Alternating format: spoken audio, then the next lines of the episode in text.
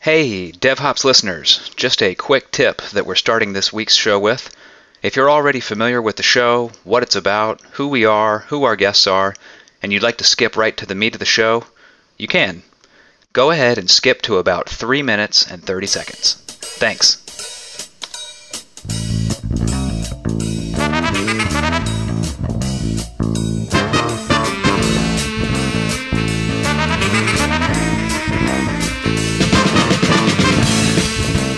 Welcome to DevHops, the podcast where ideas about enterprise software development and testing flow freely. I'm your host, Noel Wurst, the editor in chief of the SkyTap blog. Just a little housekeeping all ideas expressed here are those of our guests and not necessarily that of SkyTap or the employers of our guests. Today we are joined by our regular co host, Jason English, SkyTap's Galactic Head of Product Marketing and joining us today is Wayne Ariola, Chief Strategy Officer at Parasoft. Parasoft is a technology alliance partner of ours, and Wayne is an awesome expert on the costs, challenges, and benefits of enterprise software quality. So we thought for today we would talk about continuous testing what it means, what it requires, and what it delivers to the business. We're also reviewing three beers during today's show, since we do call it DevHops. Uh, we're just about to crack those open, so let's get started. Thank you for joining us.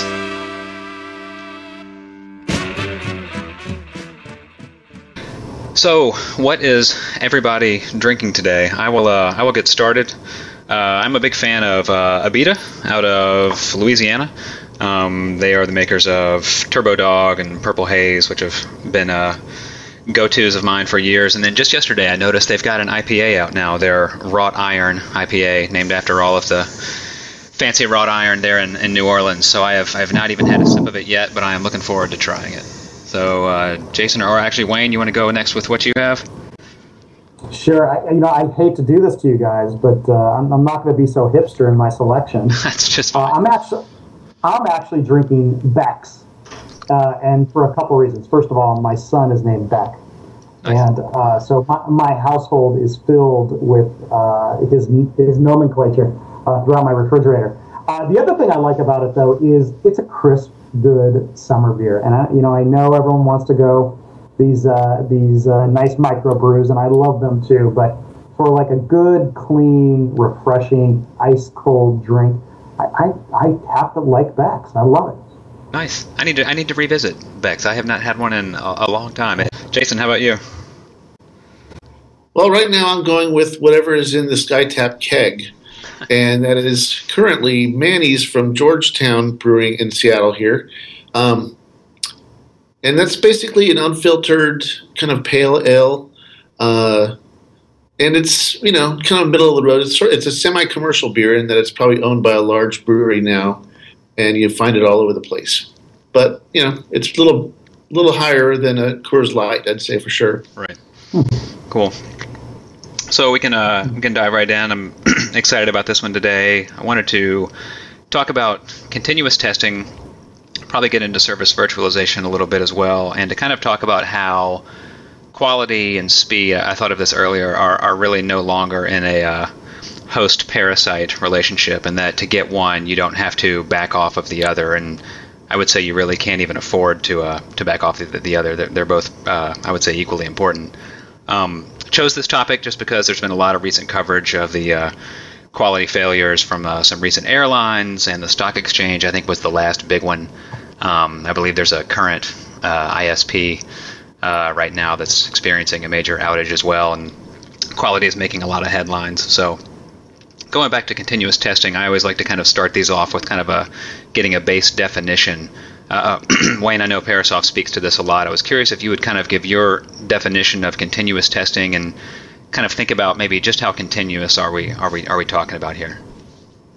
Yeah, so you know, some people, if you take the idea of automated, I, I do a lot of talks on moving from automated to continuous, and and the main topic here is bridging the business expectation associated with risk.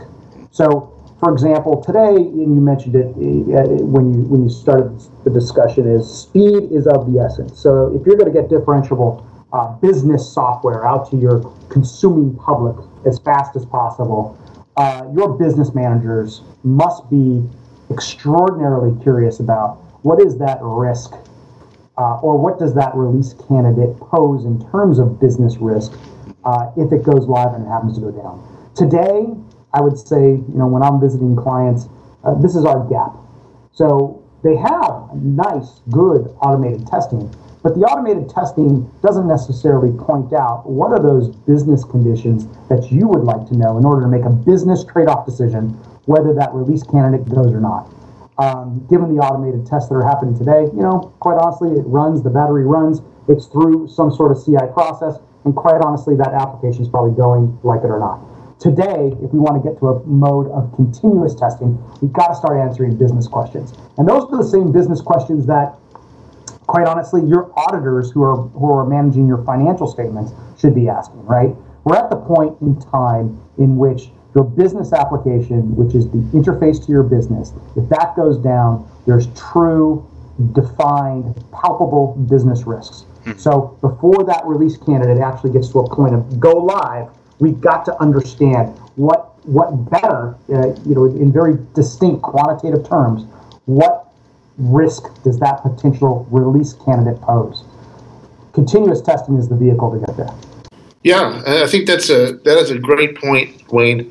And uh, you know, I've kind of uh, mellowed out uh, in the years of my definition of continuous testing, and I really think that there's it is less about throwing. It's not even throwing more tests or even more people at it, right? Um, there has to be a capacity for those people to continuously test, and it's like if this is able, to, if they're able to do this in parallel as these items are are are becoming release candidates and about to be shipped, the ability has to be there for them to see, you know, what's the difference between the as is state and the and the what if. And I put this out, and do I have clarity into what the consequence is going to be when this happens? And so it's it kind of it is kind of extending what you're you're saying definitely with with uh, continuous testing. Do I know what the actual risk is, and do I have the capacity to see in a clear way what's going to happen when this comes out? And that's that really is the whole that's the whole universe of continuous testing to me. But you know, I think this is definitely where we're going. Yeah. By the way, I love the the usage of the term consequence, um, and I don't think it's being used enough because if you unravel it, what it means is that there is some layer of penalty or some um, you, know, you know, some level of, of, of pain associated with having to correct the situation number one which is that's what we traditionally talk about in testing you know what the cost is to correct it. But that's no longer the biggest biggest issue. The biggest issue now is what is the true consequence to the business itself when that app goes down? So i, I love that that concept of, of consequence. Mm-hmm. So what's really driving the, the the need for this? I mean, obviously it's a it's a great idea, but I was just kind of curious as to if it's is it is it to be able to maintain the level of quality that your software hopefully already has? Is it because the level of quality and you know, especially in the enterprise and today is, insufficient, and this is something to to get it where it needs to be. Is it a response to you know business demands? Uh, I've got a list of possibilities here. I'll probably stop there just because I'm sure there's a number of reasons. But uh, but overall, just kind of curious as to uh, basically what's the primary driver of, of the need for this. Uh, in this one, I just say you know, it, from my perspective, I just see it as speed kills. Right? I mean, the business is is incenting development teams to release software faster than they're able to actually validate it, right?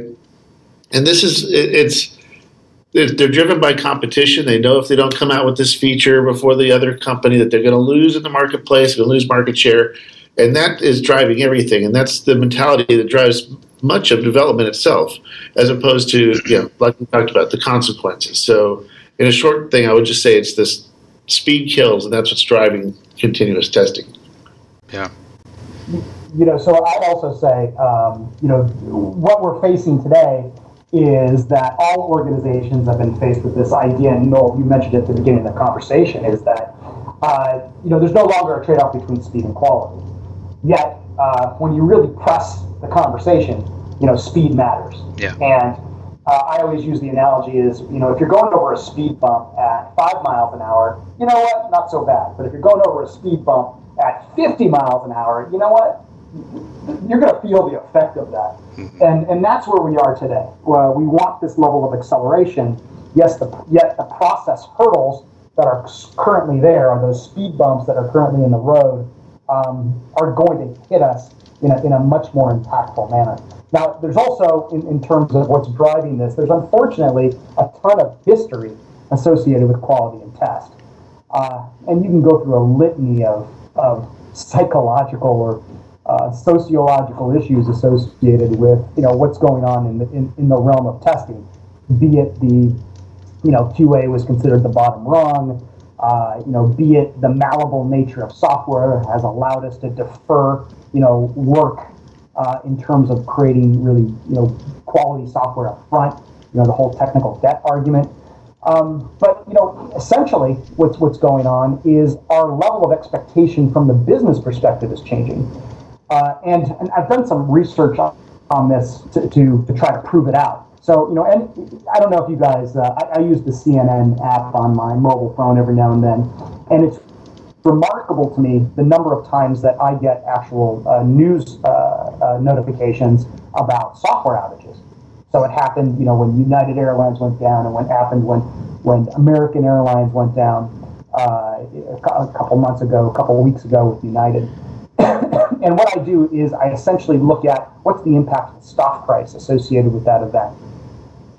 And uh, in last year in 2014, the net impact of of market share loss associated with news announcements was equated to about three, a negative 3.75% loss of market capitalization. So, you know, you you you did a new release of your software, the software failed, it hit the news, and basically your stock price declined 3.75%. Now, I can tell you, um, if you ask that development manager, this is more anecdotal, but I'm assuming if you ask that development manager uh, just prior to the release, saying, hey, uh, what's the risk of us losing 3.75% of our market share uh, with this yeah. code release?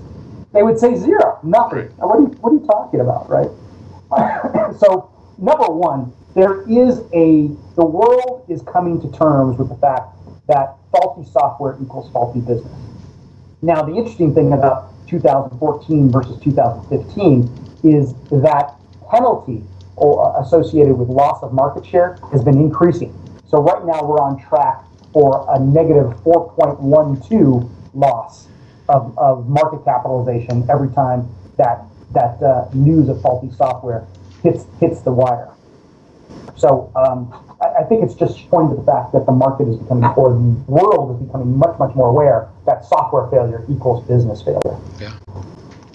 So, so another thing I wanted to, to ask today was uh, Wayne, there was a recent uh, webinar that you were a part of, along with Alaska Airlines, and the uh, the the QA lead there, QA manager from Alaska Airlines. He, uh, I think it was you that asked him what the hardest part about getting things like uh, continuous testing and, and, service virtualization, which we'll we'll get to here in just a bit, getting those off the ground. I mean, I think we've established today that these are very much in need to avoid these uh, you know huge losses uh, that can occur. But at the same time, he said that building trust was the hardest part of getting it off the ground, which I thought was really interesting because it seems like once you establish that these are uh, needed, necessary, and, and, and good ideas to, to begin doing right now, there's still a level of trust that has to be uh, tackled. And there wasn't too much time to get into that there towards the end of that webinar, but I wanted to know what, what maybe some of the challenges are inside of that? Why would it be difficult to to get people to trust that these are the ways to start doing things?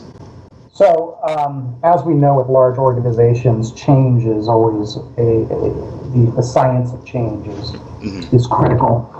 Um, and you know, I think we're at a true inflection point when it comes to the SDLC. I mean, there's no doubt about it, right? Um, you know, things like the cloud, uh, which seems that we've been talking about forever, are becoming much, much, much more of a excuse me a reality.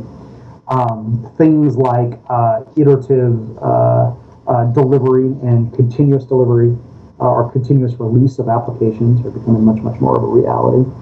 So what's going on is that the outcomes and the vehicles to achieve those those software outcomes are becoming much, much more real. But internally, we haven't necessarily changed our processes. um, when it comes to testing. Uh, you know, we've looked for more automation, uh, which hasn't necessarily done much to improve the overall quality of the application. Um, so there needs to be really a true process reorganization when it comes to actual software quality. Uh, and and when you talk about those levels or or the things that we need to be doing differently, uh, and the concept of change, we, we're at a massive skill mismatch um, for your traditional organization. So the idea of trust moving from you know some of those more monolithic, large, uh, traditional quality infrastructure tools towards moving into this with much much more agility.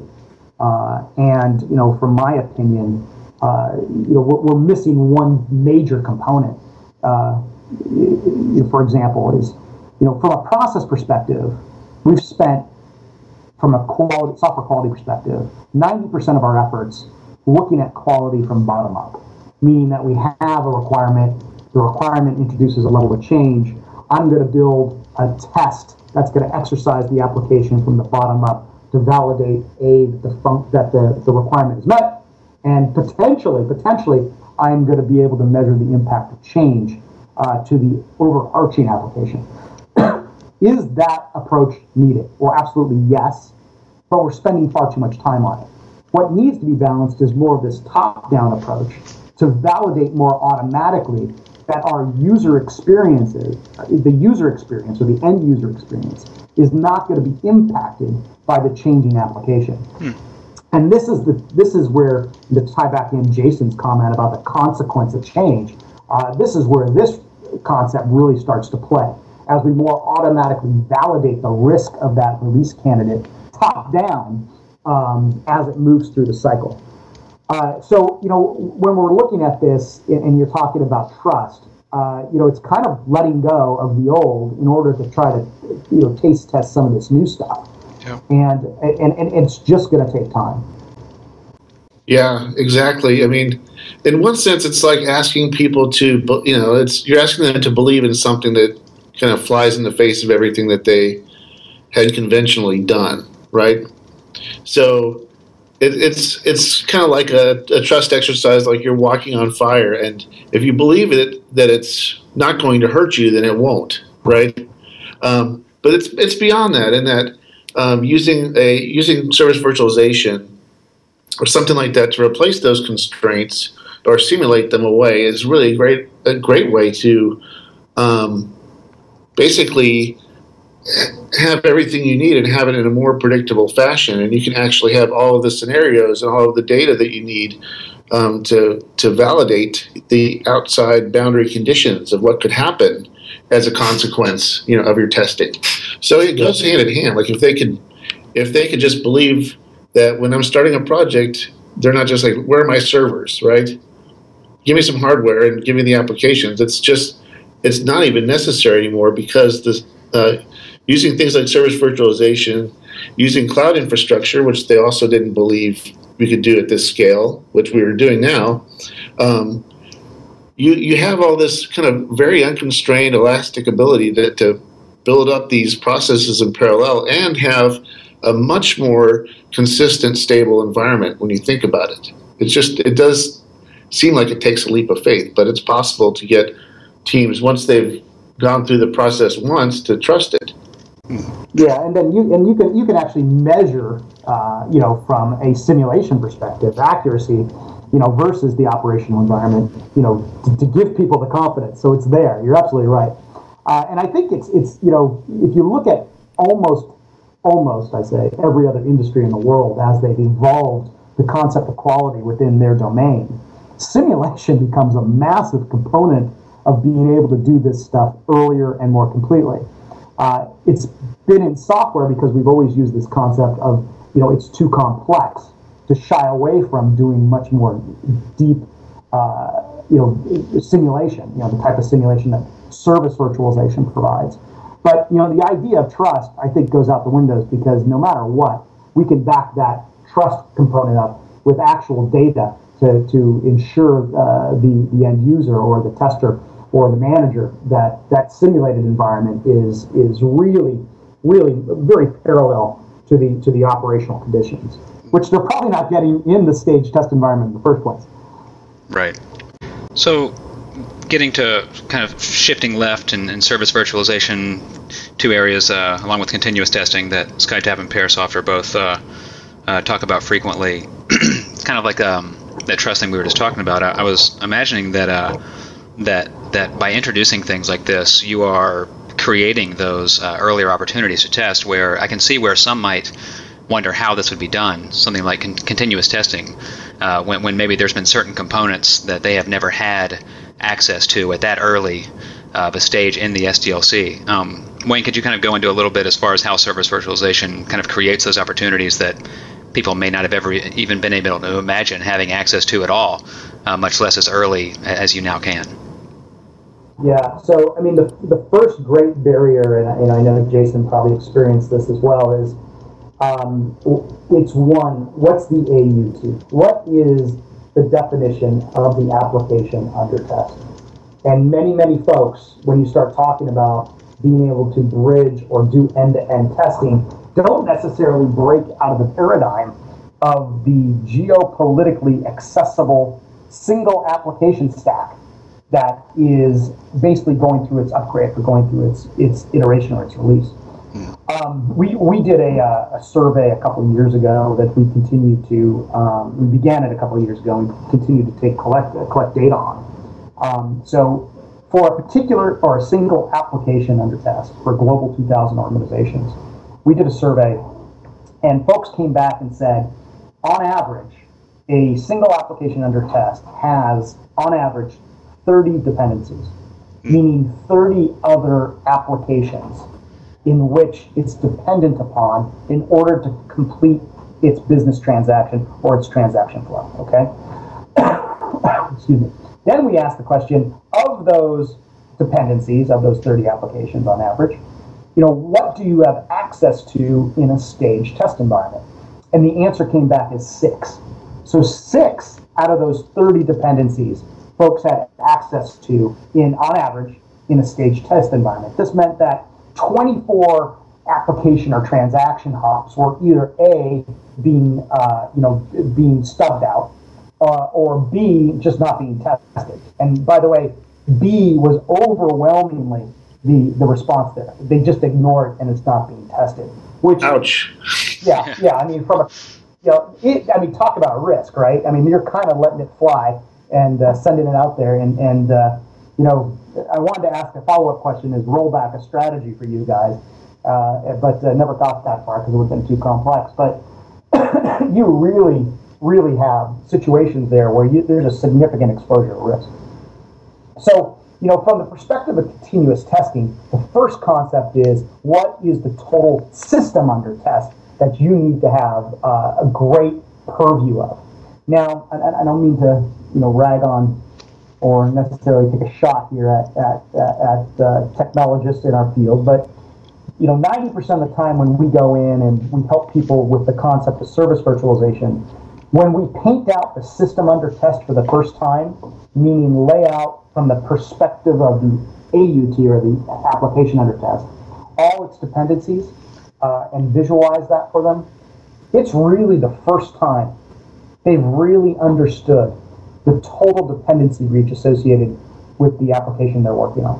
Mm. So the first barrier we face moving to continuous testing is understanding the application reach or the total system under test. When we talk about shifting left, we also want to look at um, how much time are you actually spending on creating, you know, creating duplicate infrastructure, creating different, creating your own tools basically, or coding your own tools, or doing things that have nothing to do with the actual uh, value that I'm delivering into the product. So, am I del- am I actually coding the new feature, or am I creating more tools in order to test the new feature? Right. Right. Am I am I actually testing this business functionality, or am I maintaining a bunch of scripts to test the business functionality? Right. And what happens when the you know when the volume of code that, that exists in this test base is as high as the amount that's in, in um, the application itself, right? you're, you're creating you're basically creating more work for yourself. And so what we need to do is eliminate that redundancy, right? And that's why you know if you decouple things using uh, you know service virtualization, using uh, better methods of test data management, and then using a cloud environment where you can basically um, each each team has this kind of, can stamp out their own environment. They're not spending time setting up infrastructure, writing scripts to do so, or requesting it from IT. Right? We want to just every time you see the lead time getting uh, that we've taken for granted getting put into our software lifecycle. Let's just let's focus on that, and then that way, you know, how much time can we spend that actually delivers value to the business? And you know, if everybody could think that way um, all the time, I think they would probably identify this earlier as a as a problem. Right? I value my time. I want it to be delivering something to the bottom line of the business, and that's what it's about. Yeah, and, and that's not even talking to the level of consistency, as you mentioned. Um, you know, one group, uh, one developer set of scripts to potentially carve out a, a test from an application from an application stack doesn't necessarily equal the same set of scripts on the other guy's desktop that they're not sharing. So this level of complexity and the lack of consistency associated with how you're exercising that application, you know, the, the complexity goes through the roof. That, that's a great concept of uh, when the code to test uh, eclipses the actual application set itself. That's interesting. Well, that is all the questions that I had for today. One um, plug that I want to uh, throw out there is that uh, on Thursday, August 20th, from 2 to 3 p.m. Eastern, uh, 11 to 12 p.m. Pacific, uh, both Parasoft and SkyTap are, are teaming up together uh, for a webinar titled Why Testers Can't Test Part 2 uh, Development and Test Environments in the Cloud. we'll have a link to, to register for that uh, topic here on this podcast and, and, sharing on social media as well. So for anyone listening uh, before the 20th, uh, definitely recommend registering for that to hear a, a little bit deeper dive. Uh, probably get a lot more technical uh, as far on that webinar there. So let's do a quick beer recap before we sign off for the day. Uh, I'm pretty much through this uh, Abita wrought iron IPA. It was it was pretty good. Um, so I, I, heard someone describe uh, not liking IPAs uh, earlier this weekend because they felt like each one was like its own meal, and that after two or three, they just felt uh, incredibly uh, weighted down. And this one's a lot less heavy. Uh, I can see drinking these in the sun in, in Louisiana. You probably don't need something that's gonna just uh, completely floor you that quickly. So yeah, it's, it's, a little bit a little bit lighter than the uh, than the ones I've had in the past. So. Wayne, how is the is the is the Beck's holding its own this summer as compared to summers past? It, really is, and uh, not only uh, due to the name being the name of my son, yes. but you know, I, I, got the I got the one pint six fluid ounces uh, bottle. Nice. And I got to admit, it's you know, it's a it's a nice warm up uh, uh, right before going to lunch. So uh, right, exactly. I gotta I gotta figure, I gotta figure out a little nap time now. Right. And Jason, yeah, that's the thing with yeah, with us being on the on the Pacific Coast now. Yes, you have a. It's kind of weird to be drinking before lunch, um, but the Manny's kind of, I don't know. I mean, I had to bring in, I had to bring in one that was like, you know, uh, I, it's, it's just sort of, uh, it gives me the feeling of, you know, when you go into a bar and it's, it's like the morning after, and it, I kind of get that feeling just from, from it. Right. well, well, Everyone. It, it really it depends on your state. That might be a good thing, depending on what your what your evening was like. So uh, right. maybe it's an improvement. it's about shifting left and understanding the consequences ahead of time. Well, again, everybody, thank you so much for joining us today. And if you are listening to this earlier than Thursday, August 20th, make sure and sign up for Why Testers Can't Test Part 2 development and test environments in the cloud. And even if you're listening after the 20th, we'll be sure and make the webinar available uh, for your on demand listening just as we do these podcasts. So thanks again so much to everyone for joining us today, and have a good one. Well, that is all for this week's edition of DevHops. Special thanks to Wayne Ariola and Parasoft for joining us. If there's a topic you'd like to hear discussed, or even if you'd like to participate in a future episode yourself, let us know. We'd love to have you. And if you enjoyed this content, I invite you to follow our blog at skytap.com/blog, for more commentary on software development, testing, cloud, DevOps, and more. Until next time, keep your head in the clouds and your DevOps fresh. I'm Noel Wurst for SkyTap.